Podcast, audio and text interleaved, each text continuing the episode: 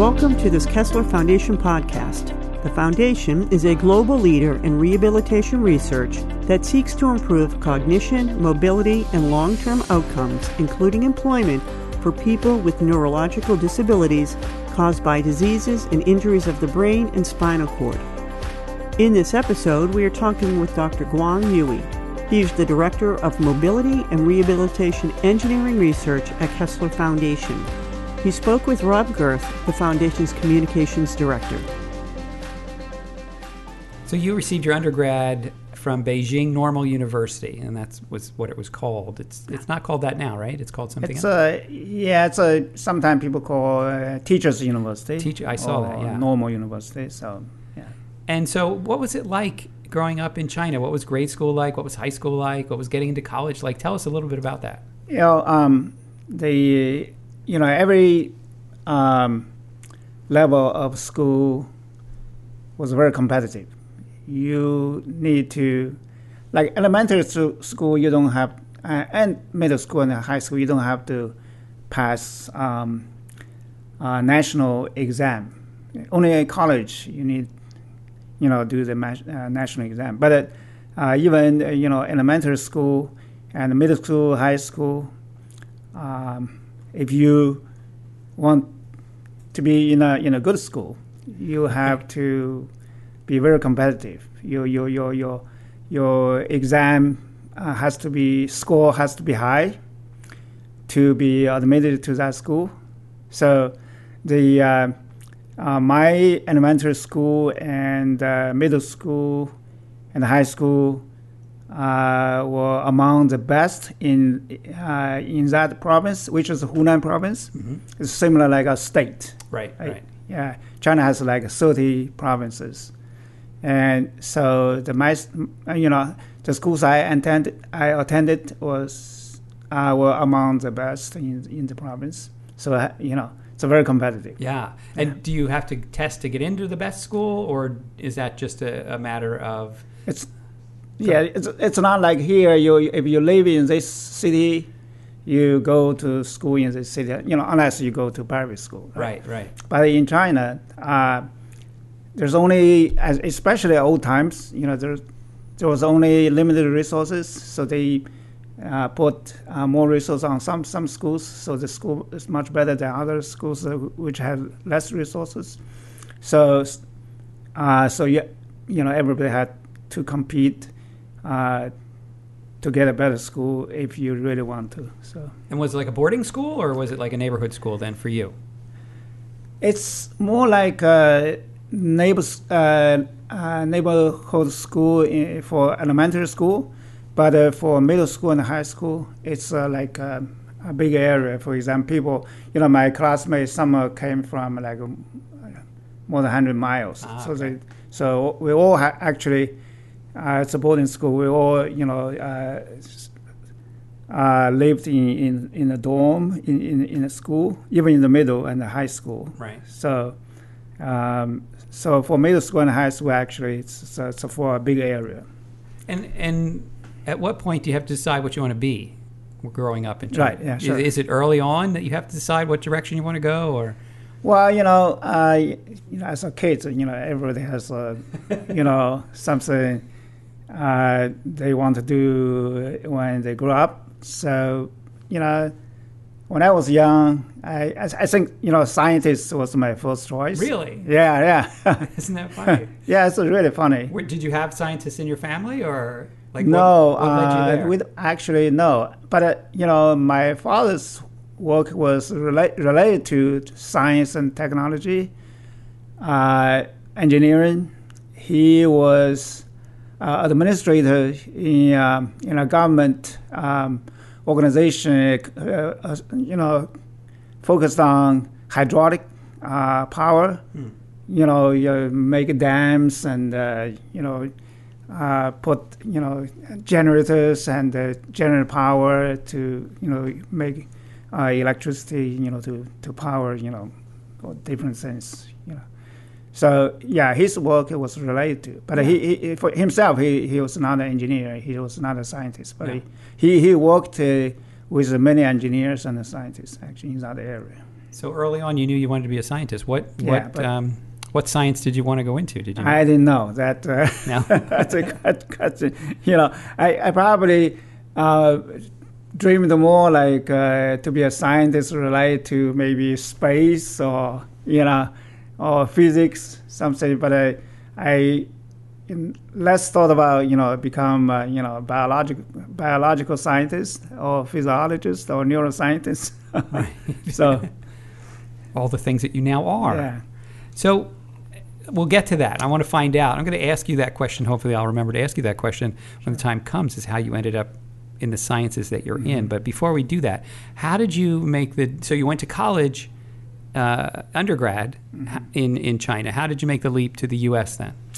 Well, for graduate graduate program, you know, at that time, you know, I came to U.S. Um, in 1984. Um, at that time, in the graduate programs in China were very limited. Not many graduate programs, especially related to you know, like motor control or something. Right, right. So very very little. So, um, uh, but the U.S. you know had many of those those kind of programs. So uh, there are many uh, universities uh, offer the opportunities for people to apply.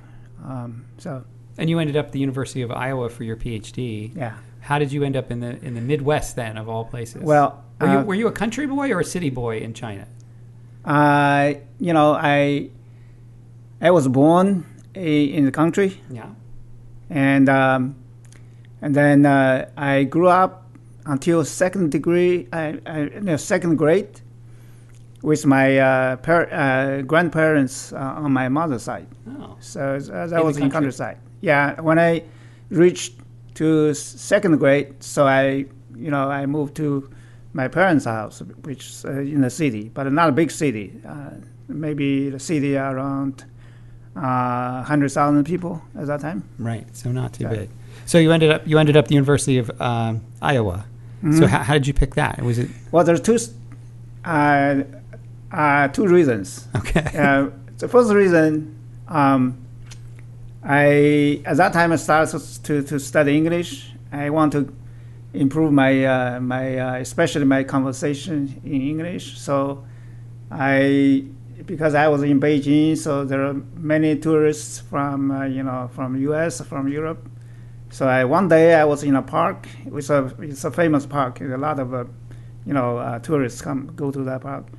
So I I, I, I start to uh, have a conversation with a with a with, with a person from U.S. and actually he he was a professor uh, at University of Iowa. what luck! yeah.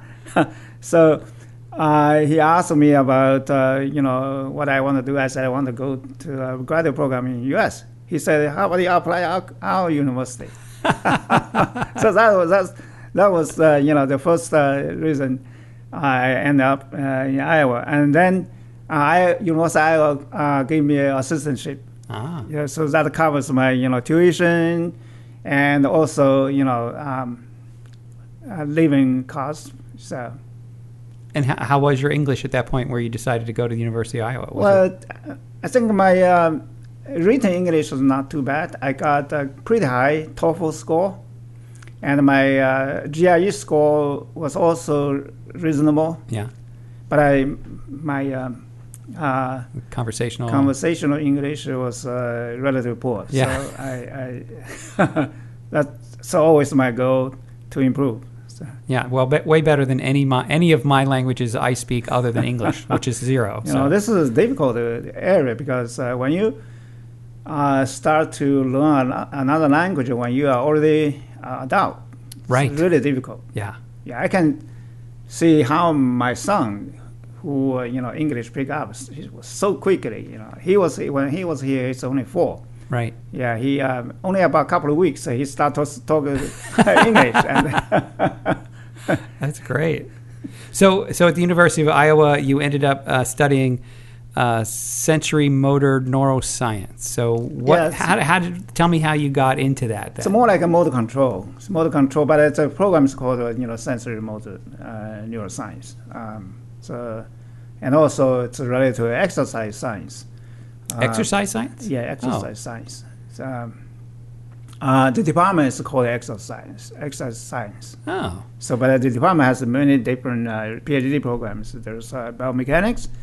There was, uh, you know, motor control, uh, sensor uh, motor neuroscience. There was um, um, uh, uh, exercise physiology, which is more related to like a metabolism and uh, you know those kinds.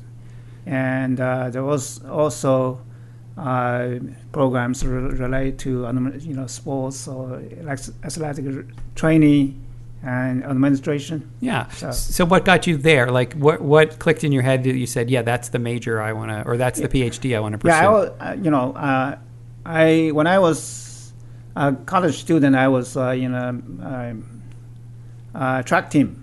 So, ah, so, so I always uh, relate, uh, you know, interest. I, I was all, always interested in, uh, in motor control. You know, how the nervous system controls the movements, and uh, uh, so when I went to the University of Iowa, they, you know, they, there's yeah, that- it's so fantastic. There's a motor control program, and then there's and I can study uh, towards my PhD degree there. So and, and I got to ask. So, in, in track, what's what event were you? Were you a runner or in track? Were you a runner? yeah, as a were you- runner, so like a mid, middle distance runner. Yeah. Uh, my ma- major um, uh, event is uh, 1500 meters. Yeah.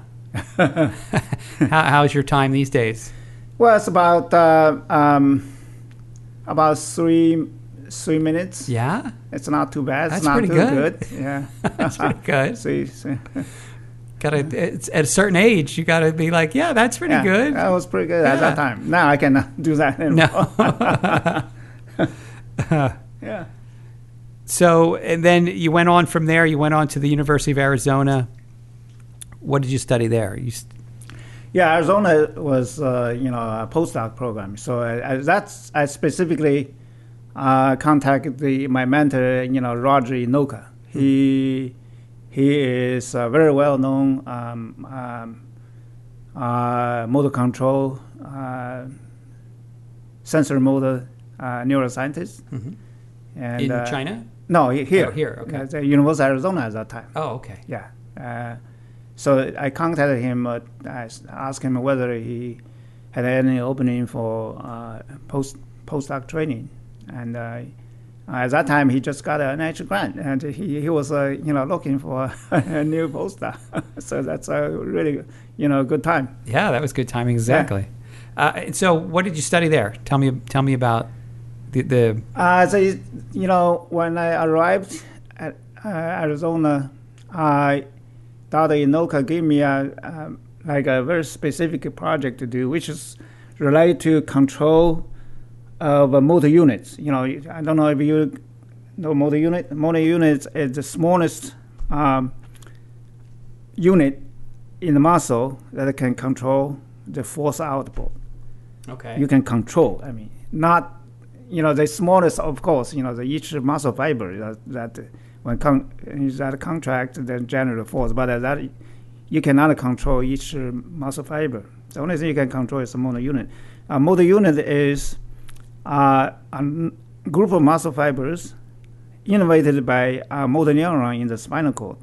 Uh, by what? Uh, what? In By a motor neuron motor neuron. Okay. In the in spinal the cord. spinal cord. Got it. So the, the neurons project to that um, to that to a number of muscle fibers, and then the, the nerves the sen- the uh, the uh, axon, you know, from the uh, neuron cell body Mm-hmm. runs to the muscle, and this particular axon of nerve fiber, you know, split to each fiber.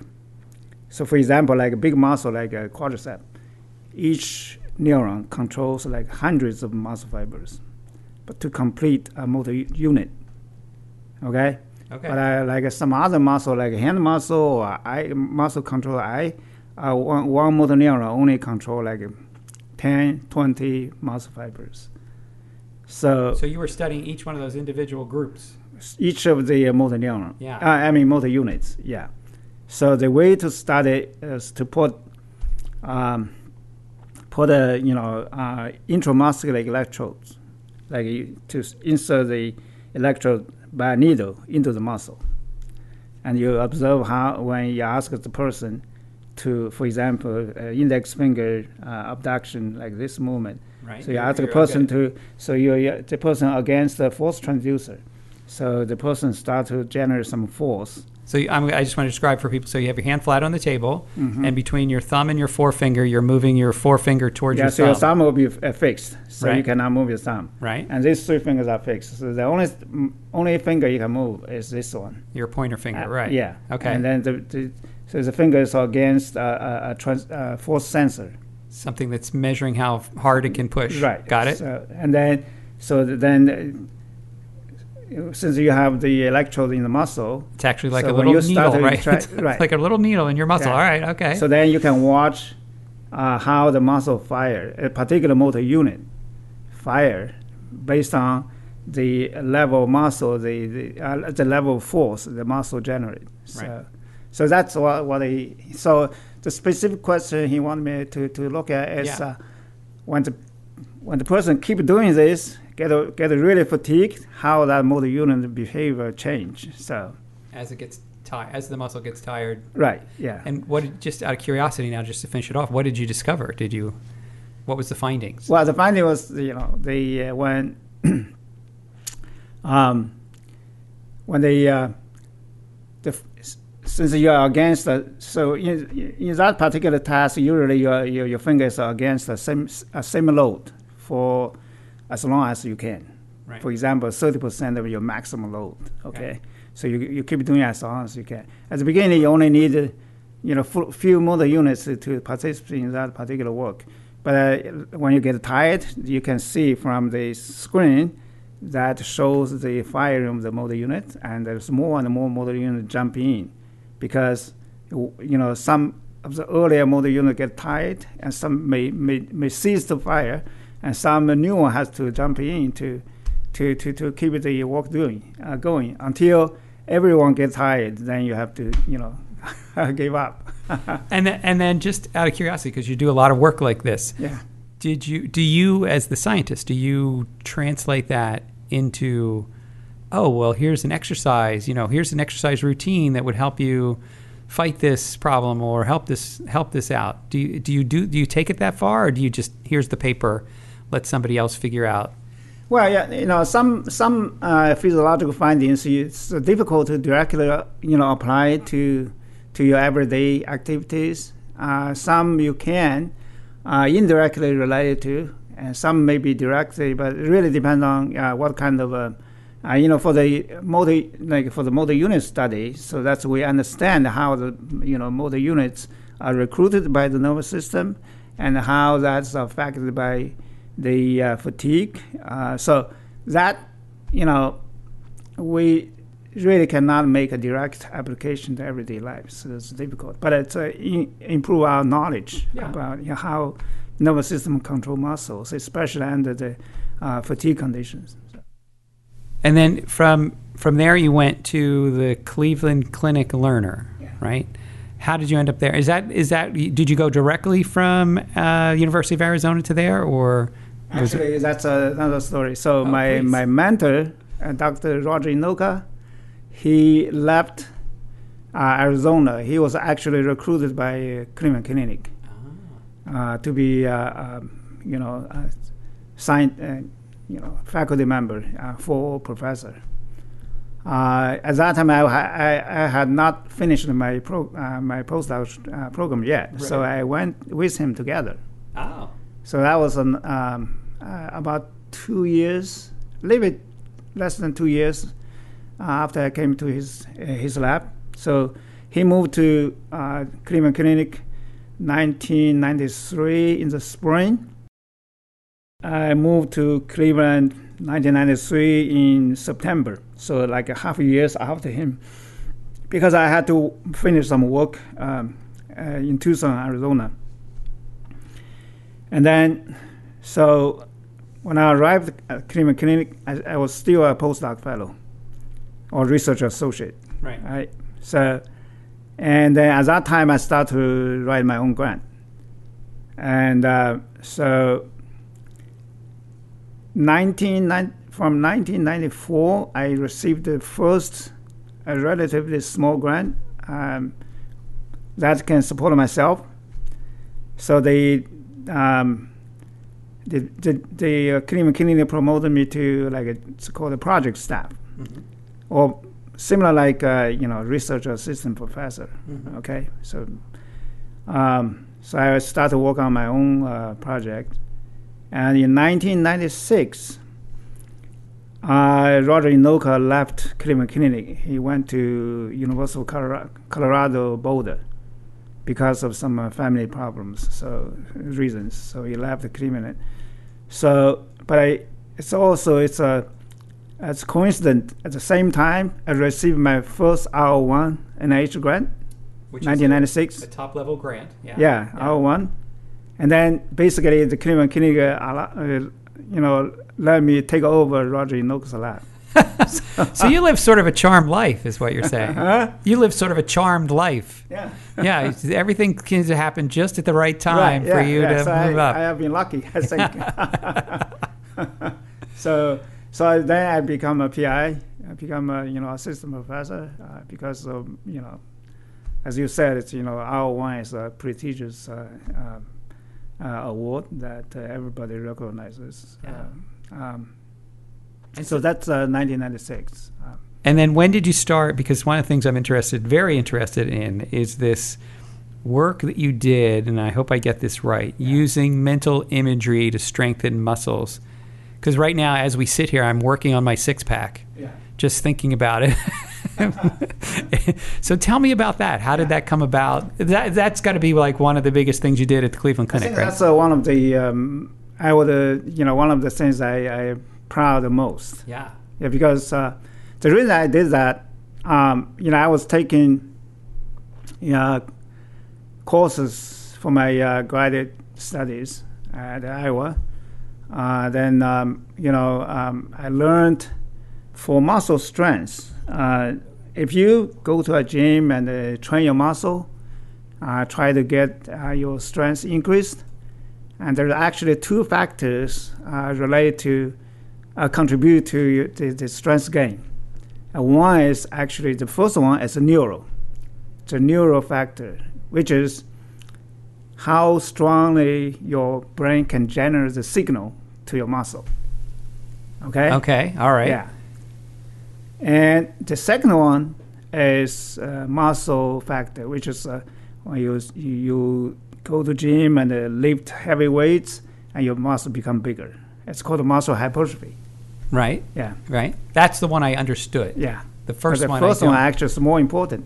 Go ahead. Tell me about. Tell me about that. The first then. one is more important, and actually, it's more, uh, much more important in rehabilitation. Um, so, if you do a, a voluntary contraction, you cannot do, you cannot generate any force or strength without uh, your voluntary command from your brain to go to your muscle. So this this this command or this uh, uh, signal, uh, in everybody, in normal people, for example, um, this command is always not big enough to recruit all your muscle fibers. There's a big reserve in your muscle, even though you try your hard, your So- hardest. So if I'm doing a, a, a bicep curl, Yeah, right. I've if got you, for example, lift uh, 50 pounds, for example, right. you probably only use, even though you try your, your, your, your, your best effort, Right. you probably only use uh, 50, 60, or maximum 70% of your muscles. Real. Right. Okay. Because your, your, your, your, your uh, nervous system is not designed in a way that you can always maximally activate your muscle. There's always a reserve. For athletes, they can do better, but still they cannot uh, 100%. Huh. So, so that's why if you train yourself to do uh, weights, you can slowly, uh, progressively improve your brain's ability to generate bigger signal to recruit more motor units or more, more, more muscle fibers. And then you can generate a greater uh, force. So that you, you, that's, that's the reason your strength can increase even without uh, muscle change. So that's where that's where I get stumped at. So so I can increase can I increase the size of my muscle? You can, but uh, the size of muscle increase had, cannot happen in, in at least two or three weeks later. There's no way you can change your muscle size uh, like one week or two weeks. Usually, people think it's about at least four to six weeks. You Just- can change your muscle size. So tell me how practically how do you uh, how do you look at this? How do you So even you go to do physical training, Right. strength training, yeah um, you, the first part of your strength increase or for strength gain is from your nervous system. You, you know, the, the improvement of your nervous system to recruit your muscle, to recruit more muscle to participate in the, in the activity. so that beyond your muscle getting bigger or how much weight you're lifting, it's not about that. It's, about nervous- it's yeah, about it's a nervous system. yeah So from that, you know, after I learned that, so I, I started thinking, if what if I don't do physical? I only do my men, you know, train my nervous system. yeah Can I get a you know strength increase? yeah So that's why I, you know I, I, I designed this experiment myself, and um, to ask people to think about not just the, you know, in your mind that you're watching somebody doing that, but you have to really uh, kind of a similar like uh, you urge your muscle to contract. right Urging, that's a key keyword. urge Yeah, yeah urge. yeah If you do correctly, and my first my first study uh, showed that in a little, uh, actually my first study I, I trained this little finger muscle here you're okay the little finger because the reason is because you don't use this very much, Right. so there's a lot of uh, room to improve. So I so I only trained four weeks. So average the average strength increase was twenty two percent. So, and you trained it. So I got my hand flat on the table again, and instead Yeah. of I'm moving my pinky Yeah, finger just- away from my other fingers, and that. so just so you think about your your your fingers. so you're not actually something. you're not actually moving your finger. No. You're just thinking about moving. So we put the elect, we put the electrode on the mu- uh, on top of the muscle, make sure that the muscle was not activated. right on the side of your hand. You're pointing. Okay, Yeah, right below your mu- pinky actually, finger. This is the muscle. yeah. Yeah, So muscle right below your uh, your pinky finger, right. and so without actually moving it, you're just thinking about Yeah. what it would be like to move it, hmm and then go ahead. What did you discover then? So there was a 20, 20, 22% increase of the strength in, after four weeks of training, like three times a week. Uh, you know, um, three times a week and uh, about 15 to 20 minutes uh, each each time. So people get more than 20 percent increase of the strength. And did the muscle get any bigger at that No. point? No, but No. but the strength went up that Yeah, much. Yeah. Wow. That's a that's a that's a good uh, demonstration of uh, you know the muscles strength increase from nervous system without a you know muscle change. And so what what did you do with this study? What did you, how did you what did you do next then? Yeah. Uh, so uh, late, later on, so people argue that uh, okay, so yeah, we, we see you you you you you had this uh, you know fantastic result, uh, but. Uh, can you get the strength increase from other muscles like your biceps you use every day? Um, so uh, we then trained another. Uh, there's another study we we we compared uh, the uh, strength changes uh, of biceps and uh, and the same uh, little finger muscle, Right? and we we saw actually it's true that. Um, um, we had about 16 percent, about uh, against about four, 40, uh, four weeks training. We had a, um, no, this is not a four week. This is a much longer training. So we, we actually want, we want to see, uh, you know, the, the, the slope of the strength change. Right. I think we had uh, like a 12 week uh, training Okay. that was done in at Cleveland Clinic. Um, so we saw the biceps.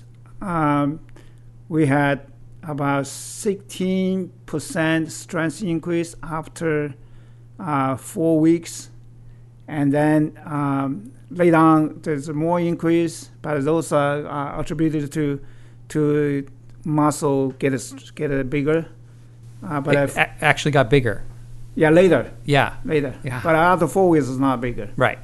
Uh, the, for the little finger, uh, it's about same uh, after four or five weeks, but uh, later on, uh, increased to about 30 percent uh, total Um, so also we look at the muscle, an MRI, look at the muscle, so muscle also get bigger.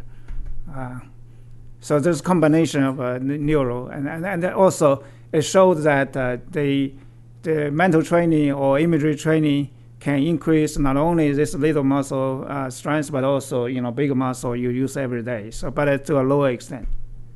So this must have made the news, right? I mean, people Oh must yeah, have the been talking news about that. everywhere. Yeah, I, wa- I got calls from Germany, from Japan, from everywhere you know, at that time.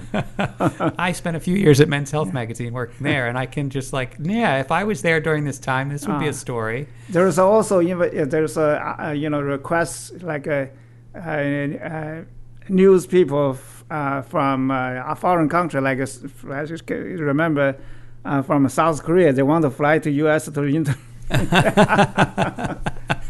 So, so what? So why aren't you uh, incredibly rich and and have a giant uh, mansion somewhere? Wh- Like what what what happened then with this research? What, what did you what did you do? Because like I s- you said, you were in the news, and this was a pretty cool thing to be able yeah. to do. Yeah, so we, we try to apply this to like a rehabilitation because you know, uh, you know, I, I said big, uh, earlier time that uh, this is really important for rehabilitation because Yeah. a lot of people who cannot go to gym and who cannot do you know high intensity muscle exercise, but they they, they have a healthy brain. You know, they can use their mind to to to to, to do this uh, you know um, mental uh, exercise or mental training to get stronger or at least maintain the muscle uh, you know condition. So so the, then we, we did a we did a, a agent study. Uh, when I was at clinic, that was also supported uh, R01 grant. Uh, Yeah. So what was that? What did you do? yeah, this uh, you know, elderly people can also, uh, like young people, they can use their mind and increase the strength. So- yeah. And now, actually, this uh, cancer weakness study, it's based on similar similar idea. So it's, uh, The whole um, using your mind. right. So you know, this cancer study, you know, cancer weakness study support another one right now. Um, so basically, we, we we ask people to uh, generate uh, low muscle force, but I apply strong strong mental effort. So the reason to use a low level because when you always ask people to you know keep the muscle silent, that's really difficult. Yeah. But if you but allow them to have a, you know not look at the muscle activity, but mainly concentrate on on on the mind. Uh, even though there's some some some muscle activity, but it's okay, you know, because everybody can generate some muscle activity as long as it's not too high, you know, for for for for, for patient, for example. So you've been applying this sort of technique to, and in this case, it's it's it, what we call around here cancer fatigue, right? Yeah. So it's it's it's This is actually for cancer weakness. cancer weakness. Yeah. Okay, and that's different than fatigue. No, so uh, yes, different. Yes. Okay. Yeah. Um, so cancer weakness, uh, meaning people are in the throes of cancer or cancer rehab, or is it rehab? Is it rehab? Is that where you're working with them, or are you working with them during their treatment? No, uh, we actually uh, it's, it's, it's this is an independent study, so we, Right. we do not uh, collaborate closely with uh, you know cancer rehabilitation clinic, but it's uh, we just uh, ask them to help us to recruit patients to join our study. Okay. So Okay, and um, so so tell me so tell me a little bit about that study then. So you're asking them to tell tell me you're, you're asking them to um, do you essentially exercise with their mind. Is that is that what you're doing? Do you give them like do yeah, similar idea. So um, so there's there's uh, the study has you know has um, three three cancer patient groups. Uh, one is a control group. Uh, you know, just to just get tested, it repeat. You know, you know, many times Yep, just testing their strength. uh, without any exercise. Yep. So that's a control group. So we just see how whether you know with our longitudinal testing if there's any change. And uh, another group is uh, I call it um, high mental effort group. So so they are uh, instructed to. Um, this is a, this I think this is a, uh elbow flexion. like a bicep curl. Yeah, bicep. Yeah. So they are instructed to It's a hand grip. I'm sorry. Oh, hand grip. That's okay. hand grip. Yeah, it's a hand grip. So they are asked to, you know, just carefully generate, you know, a level of uh, grip so it may generate some, uh, not more than 30% of maximum force. So they're So- actually squeezing the hand grip. Yeah, And- to okay. some extent. So we are not we are not uh, particularly uh, encouraging to just concentrate on generally a very precise force, but as long as you don't go go over. Right. So so so, but mainly uh, focus on urging the muscle Right. to contract maximally. So this is a it's a complicated uh, process in the in, in, in the nervous system. So first of all, you have to you only allowed to do this uh, low level contraction, but then, uh, on the other hand, your your mind trying to generate a very strong signal. Right. Yeah, it seems complicated, but you can do it relatively easily. As you know, once you get used to it. And the idea is to Yeah. train them, train them how to use their mind to Yeah. strengthen their body. Right. So uh, again, urge or urgent. It's a it's a keyword. you know, otherwise people sometimes just think, oh, I'm just thinking something. It's- Yeah. it's- you have to work really hard in your mind. Yes. So, and the the the, uh, the third group is a low mental effort. So they basically, you know, uh, using the muscle to similar extent, uh, you know, generates a low force. But in the same time, so we present on a TV or computer screen uh, to let them watch uh, a TV program they they they chose uh, at, at the beginning.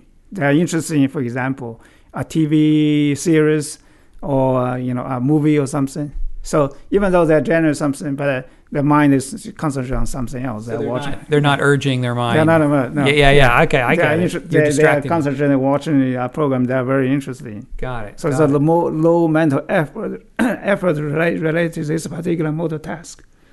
How did you make the uh, jump to using this as rehab then uh, when you were there at um, the Cleveland Clinic? Like, how, well, you know, the uh, rehab probably it's the mo- uh, the is an area that uh, the this idea of this uh, particular uh, research uh, topic can be applied uh, relatively easily and also with wide application. You know, many neurologic patients and many cancer patients, orthopedic patients, you know, they all have limited ability to use in, you know, uh, doing a high level or high intensity physical exercise, but they, they, they can always use use their mind to to to uh, you know maintain or improve their muscle muscle muscle strength. and then from your past experience and and um, what you think this this study is going to bring out is is what what's the benefit of being able to exercise with this urgency, with urgentness? Um, what's the benefit then for the patient? Like, how does that help them?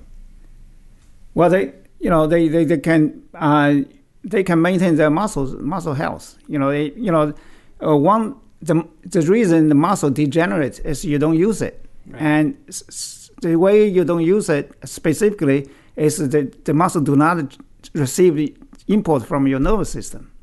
But uh, with this kind of uh, uh, training, uh, the, the nervous system is sending uh, signal to your muscle. The muscle actually is still lively connected with your, your nervous system, so the muscle will be uh, condition will be maintained. Especially for, for patients, we don't really interested in ask a patient asking patient, oh, try to do exercise without the activity, make make your muscle silent. No, we we try to ask them to just you know you don't have to exercise your muscle to high intensity that you, you make you nervous but uh, you know just uh, if you can do some level exercise that's fine and but uh, make sure that you you you you, you make your brain work work hard And is it is it someday? Do you imagine like there'll be like a workout, like for people that can't do any of the lifting at all? You'll have like okay, here's you know here's do three reps of thinking about biceps, do three reps of thinking about like is that what you imagine this could be someday? Is like a whole training program? well um, like for young people for healthy people i always suggest them to do your physical exercise Right. as hard as you can because this way you train both your muscle and your brain to, you know, to the um, you know highest extent. You know, but uh, for patients or people who have um, you know limitations uh, to do high level, uh, you know, high intensity muscle exercise. Uh, but uh, you know, keep doing whatever you can with your physical exercise, but make sure that you get your nervous system involved in a high level, and then um, you not only then you can maintain your muscle uh, condition or muscle health, but also you may be able to improve it. You maybe improve your your, your strengths that uh, can help you. You know, many many functions, for example, balance. You know, strength is a major factor of the balance A balance. Yeah. Yeah. Yeah. Yeah. or uh, many everyday activities. For example, carry grocery, grocery bags and uh, you know walking the yard. They always uh, you know requires a certain level of, of muscle strength, and there's, a, there's a ma- many applications. That's very cool. And and you're still you're still experimenting with it yeah, after sure. all these years. Yeah. Actually, next my next experiment, if I get a grant to do this, I really want to see how what happened in the brain that um, you know after you know many weeks of uh, this kind of you know mental training, how the brain change and how the connection between brain and the muscle change, and how that change correlate with change of the muscle strength. So that's something I really want to do. Okay. I can't wait. Yeah, that, gonna- that's a difficult one, so, but but it need to be done. yeah. If you only knew a place that had a giant MRI machine. MRI, yeah, of course, um, and also some uh, maybe um, you know, you know the uh, high density EEG and the TMS we're doing. Yeah. that can do you know all can answer some questions. put it all together. Yeah. Mm. Well, so let's because we're talking. I've made a joke about Kessler having an MRI machine. Um, so let's talk about Kessler here for a second. So uh, you left the Cleveland Clinic after I think 18 years, right, to come here to Kessler Foundation. That must have been a little scary. Like 18 years, I've never had a job for longer than four or five years. So, so to be somewhere for 18 years. Wait a minute. I think yes, I've been married for 18 years, just this July. So you know, and I'm not planning on changing that because it would just be too many things I'd have to figure out if I changed it. Um, not to mention, I love my wife. Um, how did you come to that decision, or how did that come about? Well, 18 years actually is is- is really long, but I think about I, you know, till January next year, I've been here at Kessler Foundation for 80 years. For That's- how long? Eight. Eight. Okay. Yeah, so it seems a very short time. It's already 80 years. yes, just eight years. So, but uh, you know, the, the the reason I came to Kessler Foundation, first of all, you know, um, the foundation approached me. Yeah. Uh, the first time I, I, I was contacted was by a recruiter. I think somehow I can't remember exactly what happened, but Roger contacted me. Roger, the CEO. Yeah, right, of Kessler Roger Foundation. contacted me and asked me uh, whether you know I would like to come to uh, Kessler Foundation, work at the Kessler Foundation.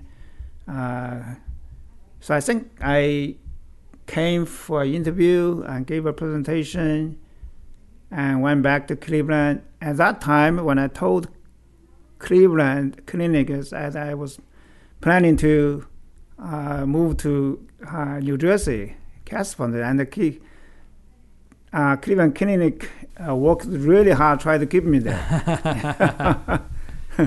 they gave a counter offer and uh, and uh, the uh, the department chair of both biomedical engineer and uh, uh, PMR. They both met me and asked me what I want, and So they made it even harder. yeah, so that's really that's a really hard, very hard decision. Uh, because since I, I I had worked in Cleveland at Cleveland Clinic for so long, and then then then the the leadership was so, um, uh, you know, uh, trying so hard to to, to keep me there. Yeah. So eventually, so I I um, I decided to stay. Oh. Cleveland Clinic. that was uh, uh, I think that was 19, uh, 2009, uh, 2009, 2009, Uh-huh. 2009. Um, so, so I sent Roger an email. I can't remember. It's maybe a letter.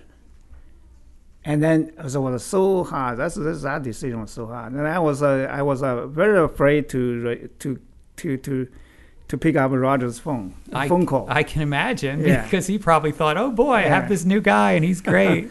So uh, when I, you know, the, the phone has a you know window that can show the phone number. When I saw the see the number from from a, from Kessler Foundation or, or Rogers' cell phone, so I, did, I, I even did not pick up for many times. for many times. so, so what happened then? Because you're here now. So you're yeah, here. yeah. So, that was in uh, 2009. So what happened? So so about two years later, 2011. Um, I, you know, at that time I almost forgot about Roger and, the, and the phone numbers. and I, one day the phone rang. Just So I picked picked it up. up. That was Roger. That's two years later.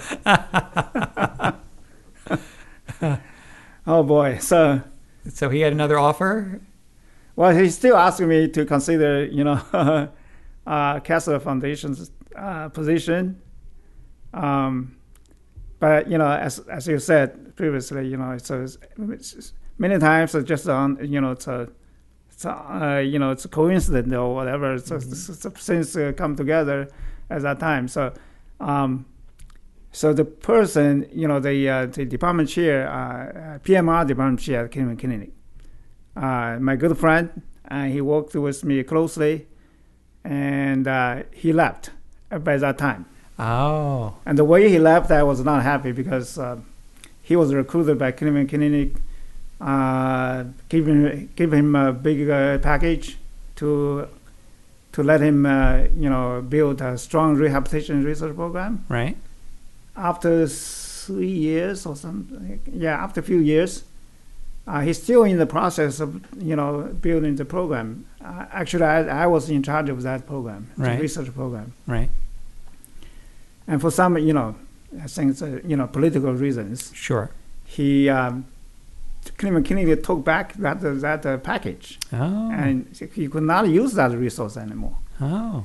So that So- means that you know, and without any reason I know, you know, so so he he actually was not very, he was uh, very disappointed and he he decided to leave. Mm. And I also thought you know he was you know he was lured to the Cleveland Clinic and gave a big package. And then after he came and then took a package back. So Yeah. I thought that's that's unethical thing to do. Yeah. So I was un- unhappy. At that time, I, I, you know, I lost my confidence uh, of, uh, you know, to Cleveland Clinic. Yeah. Uh, about that time, Roger, Roger came. You're just a lucky dog. That's all. Yeah. You're just a lucky So- guy. Yeah, that's the reason I came to, to the Kessler Foundation. That's great. so your your job here then is I'm going to read it. Director of Mobility and Rehabilitation Engineering Research. And that as we've t- discussed, I mean that cuts across a lot of fields: biomechanics, bioengineer, uh, movement analysis, robotics, um, neuroimaging. At what point do you think that you know rehabilitation used to be something, and now it's now it's about engineering, isn't it?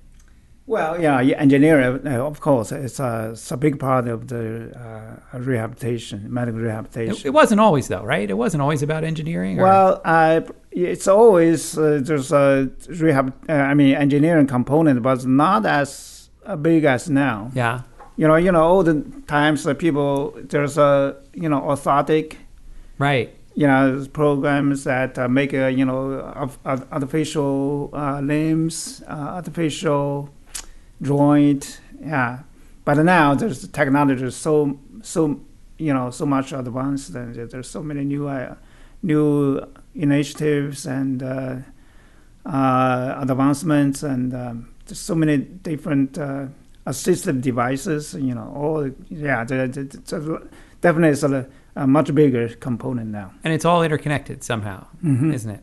Yeah. Um, how do you think um, we're doing uh, with the with neuro neurological diseases? Uh, is, are we are we getting anywhere as far as the rehab goes? Are you seeing improvements? Uh, is the is the engine all this engineering is it helping? And how's it helping? Yeah, so I think it's uh, you know all all components components. I mean components of um, you know rehabilitation, you know, including you know engineering, including uh, you know activity training, including you know physiological uh, studies that uh, help understanding you know you know the neuromuscular system that make a movement. Um, but I think the the the big problem now for neurological uh, disorders, uh, we still don't know how this system, uh, I mean neuromuscular system, nervous system, muscular system, we still don't know how the system after injury, after disease, it, and you know uh, uh, regenerate and repair. Mm-hmm. So that's that's the major obstacle that uh, preventing people getting more, uh, getting quicker and more complete uh, recovery. So we that that knowledge is still lacking.